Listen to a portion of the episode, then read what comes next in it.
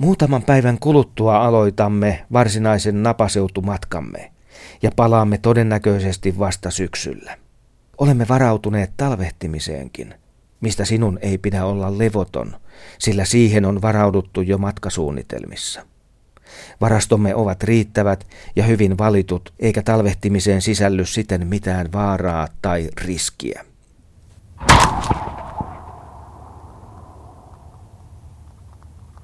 Elämisemme täällä on sujunut rauhallisesti ja hiljaa. Arktinen yö alkaa täällä 21. lokakuuta ja loppuu 19. helmikuuta. Tänä aikana aurinkoa ei näy, mutta meillä on jatkuva kuutamo, joka kestää 14 päivää. Jo nyt on keskipäivällä voimakas sarastus etelässä ja erotamme kirjaimet kirjassa. Joulukuussa pimeys oli hyvin vahvaa, niin ettei voinut nähdä edes jäälohkareita. Pitkät vaellukset kävellen olivat hyvin rasittavia.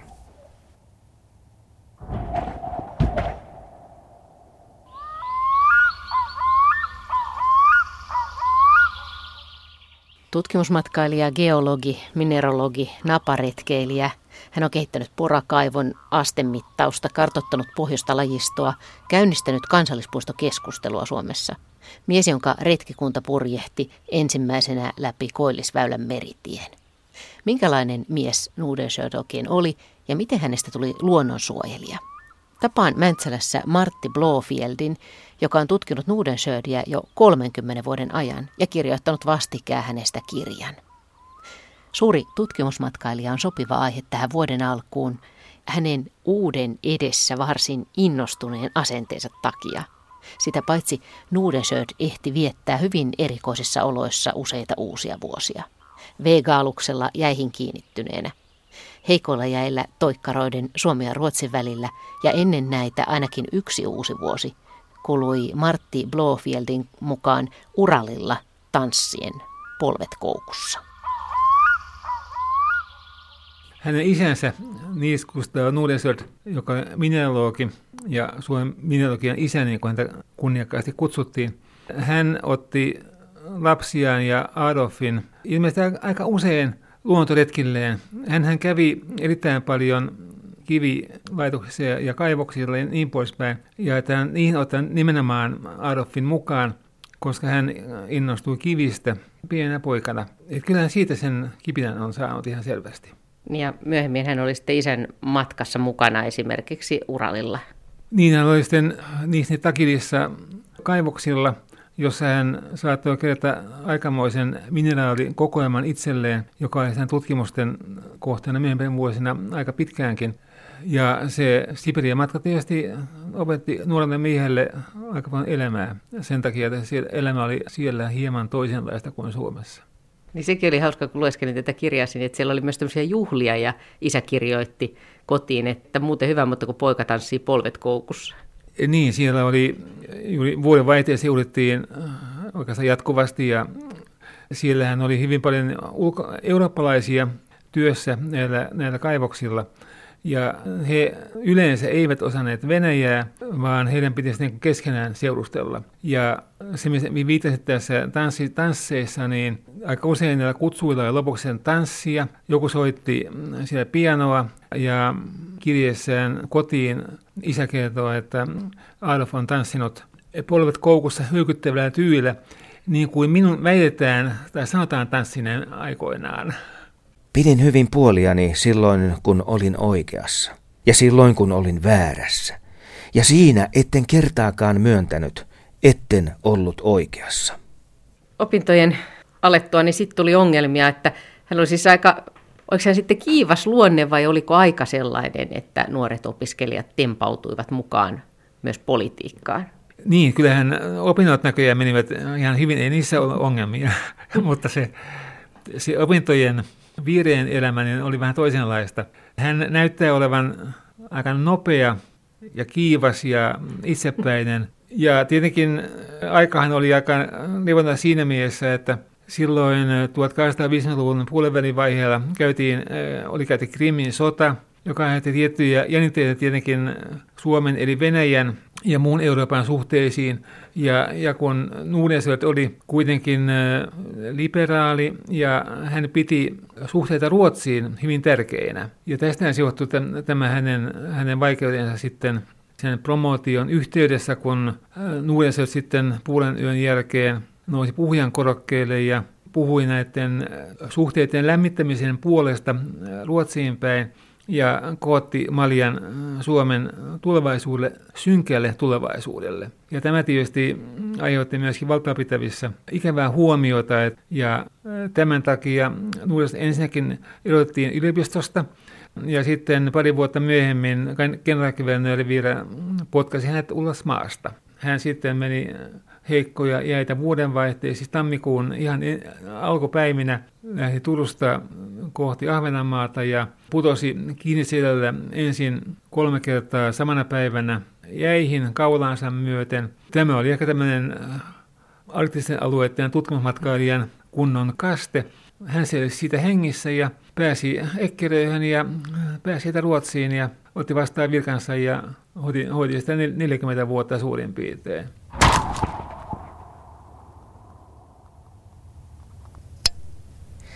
Sisemmänlahden pohjoisrannalla pistää mereen valtava jäätikkö. Se koostuu pystysuorista, loppumattoman korkeista jäämassoista, joita rikkovat kaikkiin suuntiin kulkevat halkeamat ja raot. Meressä kelluu paljon jäävuoresta pudonneita jäälohkareita. Ylempänä jäätikkö varmasti on yhteydessä kahteen vastapäätä ankkuripaikkaamme olevaan jäätikköön. Kivilajit vuonon rannalla ovat samankaltaisia liuskeita kuin ankkuripaikalla. Ei voi kuvitella autiompaa ja karumpaa pintaa kuin täällä. Vain jäkälät ja jotkin harvat kasvit tuntuvat viihtyvän. Minkälainen tämä ensimmäinen huippuvuorten reissu oli? Oliko se hänelle elämys ja ihmettelyä täynnä? No voi sanoa, että se oli, oli nimenomaan elämys nyt jälkeenpäin katsottuna voidaan sanoa, että se oli tämmöinen tutustumismatka sen takia, että sille matkalle ei ollut mitään äh, täsmällistä tieteellistä, tieteellisiä tavoitteita, niin kuin oli myöhemmille hyvin yksityiskohtaisiakin ohjelmia. Huippuvuodet tunnettiin erittäin huonosti.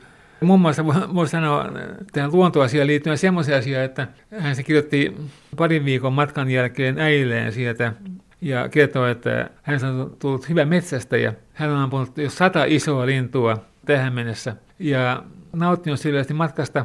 Tietenkin siellähän oli erinomaiset eh, mahdollisuudet metsästää, koska lintuja oli hurjasti ja luultavastikin vaan ampui sinne päin, niin sieltä jotain putosi kuitenkin maahan. Kuitenkaan hän ei myöhemmillä matkoillaan ehkä enää ollenkaan ampunut lintuja, koska hän ei päiväkirjoissaankaan puhu mitään niistä. Et se oli tämmöinen alkuinnostus ja tosiaan niin kun mahdollisuudet oli erinomaisen hyvät. Toisaalta hän tutkimusmatkoilla ammuttiin lintuja ihan tutkimustarkoituksessakin. Niitä piti ampua, että voitiin tutkia tarkemmin esimerkiksi sen mahaa, mitä se on syönyt ja niin poispäin. Tiedetäänkö sitä, kohtasiko hän jääkarhuja? Kyllä näinkin tapahtui. On semmoinen tapaus, että hän oli yksin mennyt kerran noussut vuodelle ja hän ei ollut pystynyt edes mukana silloin. Hän oli just nousemassa sen kukkulan huipulle ja hän huomaa, että siellä hän onkin jääkauden odottamassa. No siinä ensin vähän niin kuin ihmeteltiin kummaltakin puolelta ja sitten karhu niin kuin lähestyy häntä ja tavallaan kiertää niin kuin tämmöistä ympyrää niin kuin hänen edessään ja katselee koko ajan häntä. Ja nuudenset luuli semmoisia, että, että karhu, jääkarhu ei siedä silmiin katsomista, se häipyy. Ja hän katsoi häntä silmiin, mutta ei se vaan tämä karhu häipynyt mihinkään. Hän sieltä sitten käyttäjänsä kivet, joita oli tietysti siinä maassa vaikka kuinka paljon. Hän niitä kiviä viskoista karhua kohden ja yksi sattui osumaan sen käpälään, joka, joka nojasi siis kivelle. Niin se on, niin kuin hän sanoi, että joko sattui niin pahasti aika sitten karhu vaan päätti, että hän ei tuosta ole enää kiinnostunut ja he heipyi sitten pois. Ja nuuliset juoksi sitten veneelle semmoinen kintuistaan pääsi. Näitä karhun kohtaamisia on tapahtunut muutaman kerran siellä, mutta ehkä ei näin, näin pahaa ilman asetta kuin tämä äsken mainittu. Mutta mitään ongelmia ei hänellä eikä koko miehistöillä tapahtunut karhujen kanssa koskaan. Mutta siis Nordensönin pohjoisella reissulla niin aluksi oliko se jotenkin niin, että aluksi tuntui tämä huippuvuodetkin ihan tämmöiseltä ehtymättömältä paikalta ja sitten vähitellen niin kuin hänelle hahmottu se, että näitä ei ehkä kannata ampua täällä ihan surutta näitä lintuja. Niin, ehkä se ensin tästä tähän elämykselliseen matkaan niin voisi sanoa sen, että hän löysi silloin ensimmäiset fossiilinsa huippuvuodelta. Ja näistä fossiileista tuli hyvin tärkeä ja kiinnostava tutkimuskohde Nuudensöldille. Sen takia, että nehän kertovat maapallon historiasta hirvittävän paljon. Ja Nuudensöld jo ensimmäisellä matkallaan näitä fossiilien perusteella esti kysymyksen, että miten on mahdollista, että huippuvuodella on muinoin kasvanut subtroopisia ja trooppisia kasveja, kun sieltä löytyy tällaisten fossiileja jatkuvasti. Nordensöld mietti tätä kysymystä kaikilla matkoillaan. Kaikkien matkojen raporteissa tämä ongelma tuodaan selkeästi esille. Hän tiesi sen, että huippuvuoten kallioperä on ollut milloin kuivaa maata, milloin merenpohjaa. Ja hän edelleen tiesi, että milloin se on ollut trooppista kuivaa maata tai trooppista merenpohjaa. Mutta 1800-luvun maailmankuvaan ei mahtunut se, että mantereet liikkuisivat.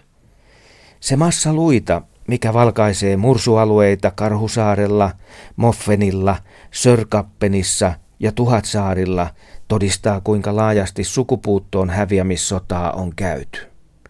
Eikä totuuden nimessä olisi ihmeellistä, jos mursu jakaisi sukulaisensa Stellerin merilehmän kohtalon myöhemmillä tutkimusmatkoilla huippuvuodelle oikeastaan kaikkien matkojen raporteissa puhutaan hyvinkin kiivaasti siitä, että, että metsästystä huippuvuodella pitäisi voimakkaasti rajoittaa sekä lintujen että nisäkkäiden, sisiäkarhujen, huippuvuoden poron mursujen ja niin poispäin. Ja tämä, tämä luonnonsuojelu, jos tämmöisen termiä käyttää, joka on silloin tuntematon, ajattelu kuitenkin kehittyi Nuudensölissäkin siten, että hyvin ratkaiseva tekijä oli se, kun hän Koisvälän purjehduksen jälkeen Veika pysähtyi viimeisen kerran ennen Japaniin Jokohamaan tuloa Beringin saarella.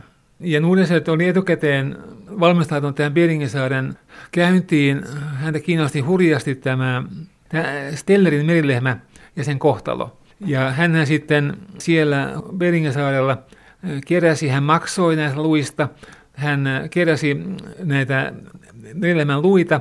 Siis tämä Stellerin merilehmän kohtalo, että se oli tämmöinen valtava vesinisäkäs, joka kuoli sukupuuttoon. Se kosketti Nuudensödiä. Niin sehän oli ensimmäisen kerran tavattu vasta silloin Beringin saaren alueella. Ja se kuuli sukupuuttoon jo, oli se 16 vuoden kuluttua. Se oli semmoinen kolme tonnia ehkä painava eläin, jonka liha oli hyvän makuista ja, ja metsästäjät tietysti mielellään niitä pyysivät, koska, koska merilehmä oli vielä, vielä tämmöinen, että se se ei pitänyt ketään. Se oli hyvin, hyvin peloton ja sitä saattoi lähestyä helposti ja metsä, metsästä ja lähestyä ja tappoi sen siihen paikkaan. Mutta miten tämä Stellerin merilehmä vaikutti sitten tämän Uudensöiden luonto, luonnonsuojeluajatuksen voimistumiseen? No ei oikeastaan se, vaan merikarhu, joka on tämmöinen korvahylkeisiin kuuluva hyljeeläin, ja joita oli aikaisemmin pyydystetty 50-100 tuhanteen kappaletta vuosittain. Nimittäin se on turkis, turkishylje, sillä on siis semmoinen turkki, mikä sitten turkismetsästä ja kiinnosti kovasti näköjään. Ja kun Beringin saari kuuluu ja kuului Venäjään, niin sikäläinen venäläinen metsästysseura teki aloitteen siitä, että merikarhua pitää ryhtyä suojelemaan. Ja kun se on kuitenkin aika pieni väestöinen saari, jokunen sata asukasta siellä on, niin päätettiin siitä, että merikarhun pyynti pitää rauhoittaa kokonaisuudessaan tietyksi osaksi vuotta ja tiettyyn aikaan eh, saadaan pyydystää, eh, mutta ei naaraita eikä poikasia. Ja, ja luulen, että tämmöisessä pienessä yhteiskunnassa, jossa kaikki tuntee toisensa ja tietää toisensa tavat ja menot, niin tämmöinen systeemi toimii aika, toimii aika hyvin. Ja tämän rauhoittamisen tulos oli se, että näiden merikarhujen kanta alkoi heti kasvaa. Ja silloin kun Nuudenset saapui Veekalaivalla Beringen saarelle, jo tullessa joukko merikarhuja seurasi laivaa. Ja, ja Nuudensöt sopi näiden sikäläisten asukkaiden kanssa, että hänet viedään semmoiseen ruukkeriin, joka on merikarhujen tämmöinen lisääntymispaikka. Ja, ja sanottiin, että siellä oli noin 100 000 merikarhua silloin, kun Nuudensöt kävi siellä ruukkerissa katsomassa tätä systeemiä. Ja mä luulen, että tämä oli hyvin ratkaiseva Nuudensöldin ajattelussa sen takia, että kun hän oli saapunut Tukholmaan Veekan, Veekalla silloin Koillisväen puistosin jälkeen keväällä 1880, niin eh, hyvin pian silloin kevään tai kesän alussa on tullut kirje, jossa pyydettiin kirjoitusta Per Prahes minne juhlajulkaisuun. Nimittäin Turussa viitettiin syksyllä Peter Brahen muistojuhlaa ja siihen tehtiin ajan mukaan tämmöinen suurikokoinen juhlalehti, johon pyydettiin artikkeleita Suomen tunnetut henkilöitä, henkilöitä. Siellä oli Topelius, Snellman, Nuudensöt ja niin poispäin. Mä luulen, että Nuudensöt on kirjoittanut sen, tämän pyynnön saatuaan hyvin nopeasti sen oman, oman tekstinsä. Ja se on ta, epäilemättä ollut näiden huippuvuoten matkojen kokemusten ja tämän Beringin saaren näyn niin kuin yhteenveto, kun hän ehdottaa siinä kirjoituksessaan sit sitä, että, että Pohjoismaihin pitäisi perustaa valtion puistoja, eli kansallispuistoja, joiden luonteen hän siinä tekstissään hyvin selkeästi sanoo, että niissä on oikeastaan sanottu hyvin selkeästi jo ne nykyiset kansallispuistojen muodostamisperiaatteet.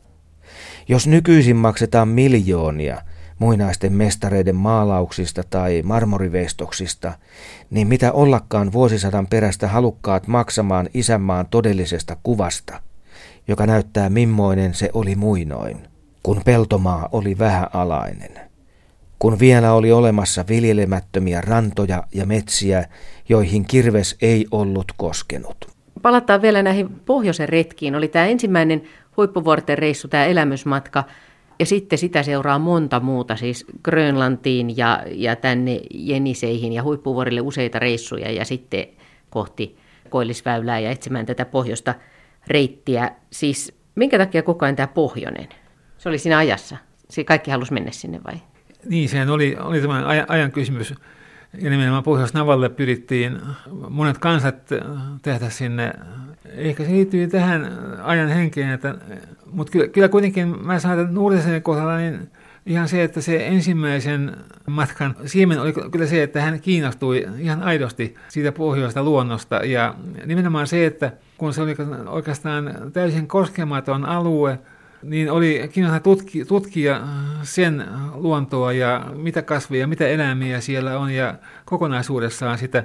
Niin kuin Nuudes myöhemmin sanoi, sanoi mielellään sitä, että, että huippuvuodet on maailman parhaiten tunnettu alue luontieteen suhteen. Ja se saattoi ehkä pitää paikkansakin.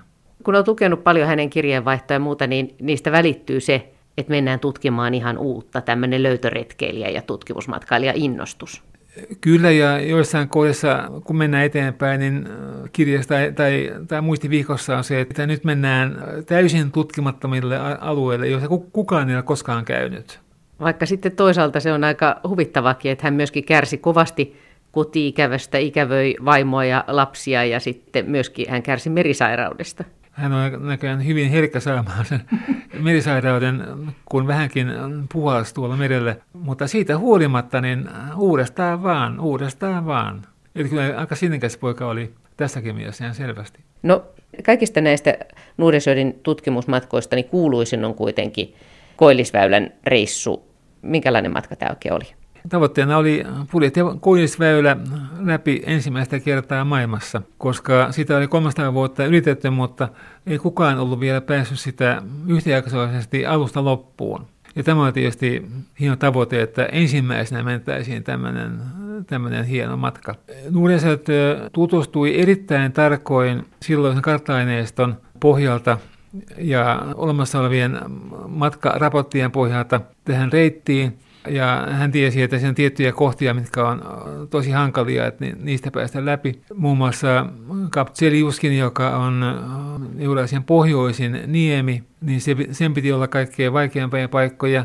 Kun tultiin, niin summua oli kovasti, mutta meri oli ihan, ihan avoin sillä kohtaa ja helposti päästiin siitä eteenpäin. Mutta sitten hetken päästä tuli kyllä vaikeuksia jäitten kanssa. Ja sitten matka loppui niin kun oikeastaan yhtäkkiä aika leutona yönä Veeka vaan jäätyi siihen paikalle, kun meri oli jäässä joka suuntaan, eikä sieltä puulaivalla voitu jäitten läpi enää lähteä menemään. Ja sinne jätin sitten kymmenessä kuukaudeksi nythän voidaan sanoa, että ehkä tämä jäihin jäätyminen oli se hyvä asia siinä mielessä, että, että kun VK oli jäätynyt jäihin ja tavallaan niin tuntemattomiin jäänyt euro, eurooppalaisittain, Tämä oli hirveän huuli, että mitä on tapahtunut, missä se oikein mahtaa olla, onko se meren pohjassa vai mihin se on mennyt. Ja tämän jäätymisen takia maine vaan kasvoi.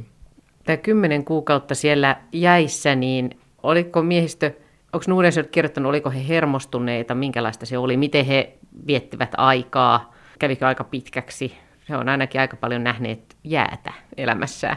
Kyllä silloin sen kymmenen kuukauden aikana yritin koko ajan äh, järjestää tieteishenkilökunnalle ja miehistölle töitä sen takia, että tiedettiin kuitenkin se, että, että työnteko on kaikkein paras keino pitää ihmiset niin kuin mukana elämässä. Muun muassa siellä pidettiin aika usein tämmöisiä luentoja ihan niin kuin miehistölle historiasta ja jäätemisestä ja niin poispäin, eri, eri teemoista. Esimerkiksi pyrittiin kaikkien syntymäpäivät, nimipäivät, kuninkaan synttärit, kaikki tämmöiset juhlat eh, pidettiin, koska tiettiin se, että nämä on niin innostavia, vähän poikkeavia päiviä. Ja kyllä siellä tehtiin näitä tieteellisiä töitä pidettiin kartakopioita ja niin poispäin.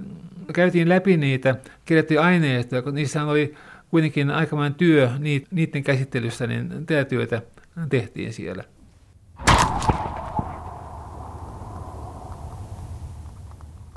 Mutta sekin selviää Martti Blofieldin kirjaan kootusta kirjeenvaihdosta ja Nudensjödin itsensä kirjoittamasta Vegan matkakirjasta, että työnteon lisäksi tosiaan myös rentouduttiin. Vegan ympärille perustettiin luistinrata. Mukaan oli otettu kolmet luistimet, joita sitten käytettiin vuorotellen. No jossain vaiheessa shakkihuuma valtaa sitten laivan. Ja joulua vietetään pohjoismaiseen tyyliin rakentamalla ajopuurungosta ja pajunoksista joulukuusi, siihen vähän kirjavia paperiliuskoja ja alle kotoa tuodut paketit. Ja sitten tanssitaan, lauletaan ja pidetään puheita pitkin iltaa. Ja uutta vuotta, vuoden vaihtumista tervehditään laukauksilla vegan tykeistä, ja kannelta ammutuilla raketeilla.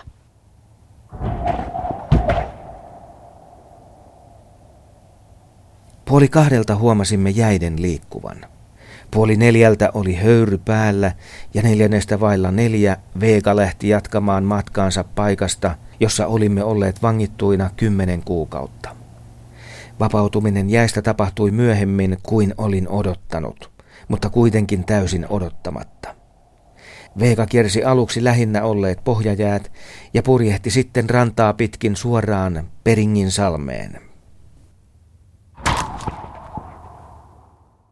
Ja sitten hän näki näillä reissuillansa myöskin revontulia, eikö niin?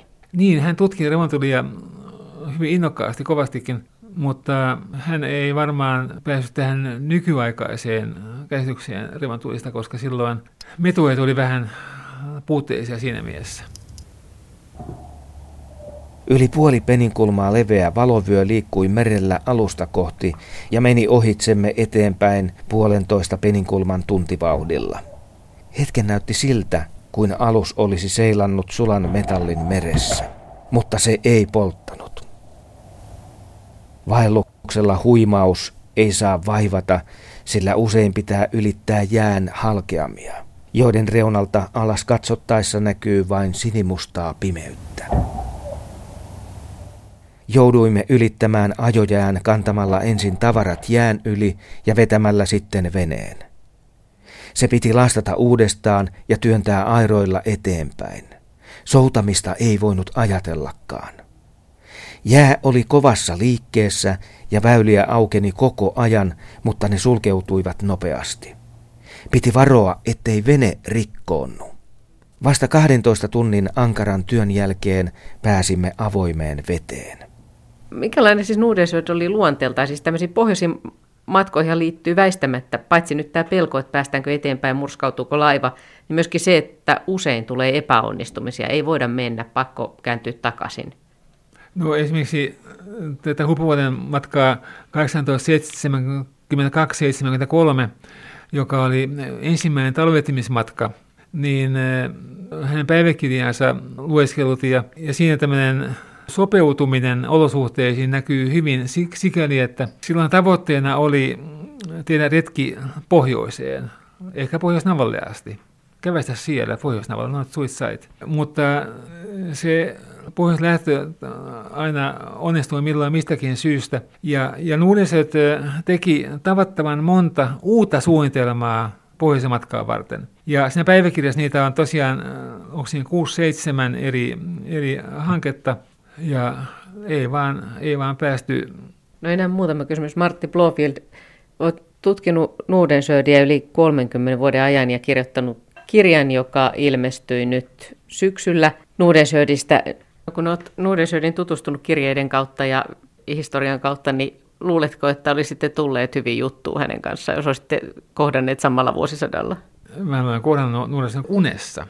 Sillä tavalla, että me oltiin justiin paistu kettä oikein kunnolla pulistettu, ja tota, minä aloin sitten huonolla ruotsilla niin pyydä anteeksi häneltä sitä, että, että minä en varmaan osaa kunnolla näitä ruotsinkielen kohteliaisuuksia käyttää, että anteeksi vaan. Hän huiska kättänsä, että no ei se mitään, kyllähän varmaan toimeen tullaan. No mä sitä siitä miettimään, että mitä mä kysyisin häneltä, mutta hän oli, hän oli häipynyt jo pois, ikävä kyllä. Hän sanoi, että kyllä me varmaan hyvin toimeen tullaan, niin on me tultu toimeen ihan kivasti.